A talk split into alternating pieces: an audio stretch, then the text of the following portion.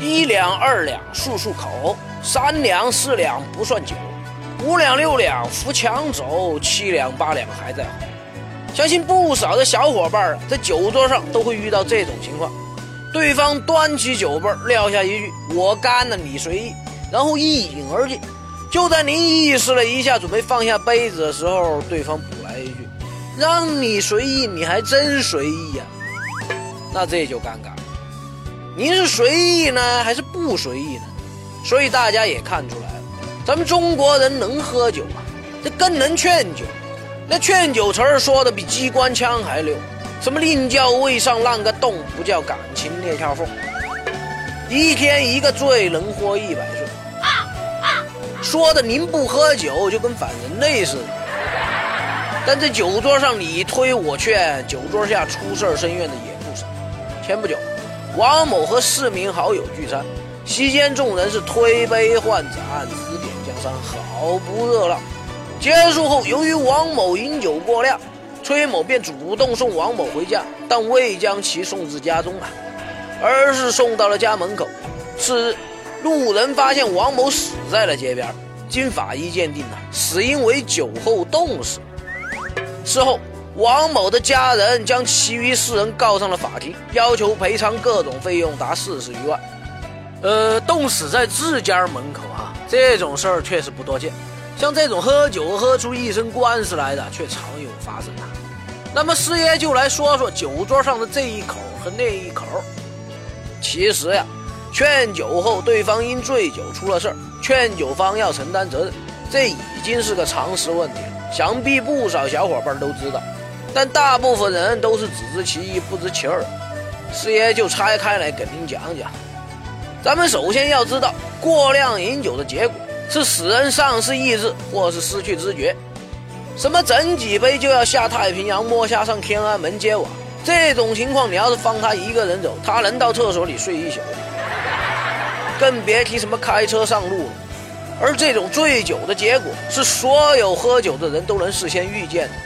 那么，能够预见坏结果，就必须要预防和阻止。所以，因为喝酒造成对方处于一种神志不清的状态时，那么，同桌喝酒的人就都负有一种劝阻义务和临时监护的义务，预防不良结果的发生呢。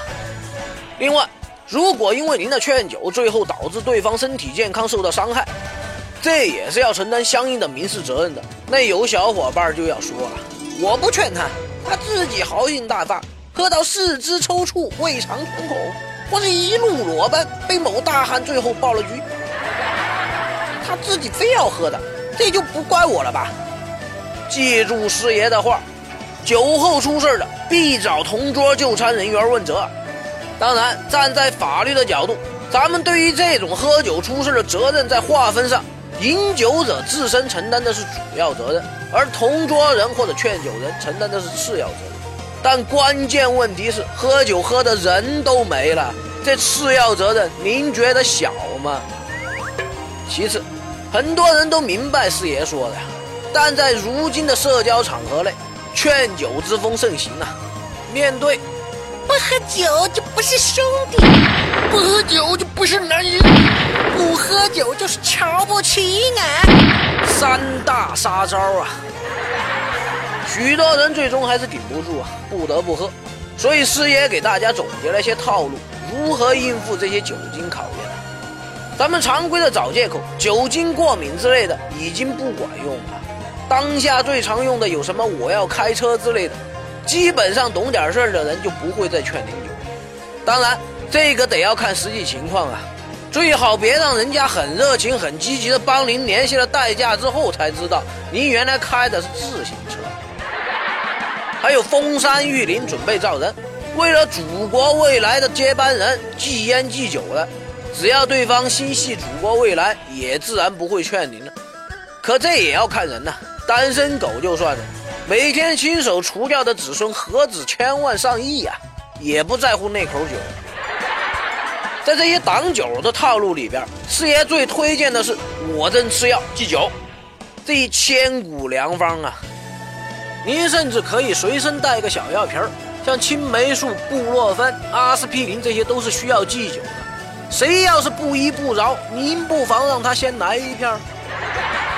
咱们事业团里有个小伙儿在此套路上更狠，直接跑医院开了张肝炎的单子。每逢遇到不想喝酒的局，就掏出这张护身符。不过这种套路，师爷觉得有点过了。不到万不得已呀，师爷建议不要使用，不然以后酒是躲掉了，朋友是也失掉了。其实，在咱们中国呀，喝酒是一种极为重要的人际交往方式。师爷并不反对喝酒，无酒不成席嘛。但喝酒得讲酒品和适度，过量饮酒是多少荒唐事儿，甚至悲剧的开端呢。没在深夜痛哭过的人不足以谈人生，没在大马路上裸睡过的人不足以叹醉酒。各位要在自己适度饮酒的同时，千万不要过度的劝酒，没准儿这一劝就会劝出事儿来。所以别把酒精和感情划等号，是豪爽的真情实意，还是肤浅的酒肉之交，不是一顿酒就能看出来的。师爷愿天下好这一口的小伙伴们都好生斟酌。切勿因酒误事儿啊！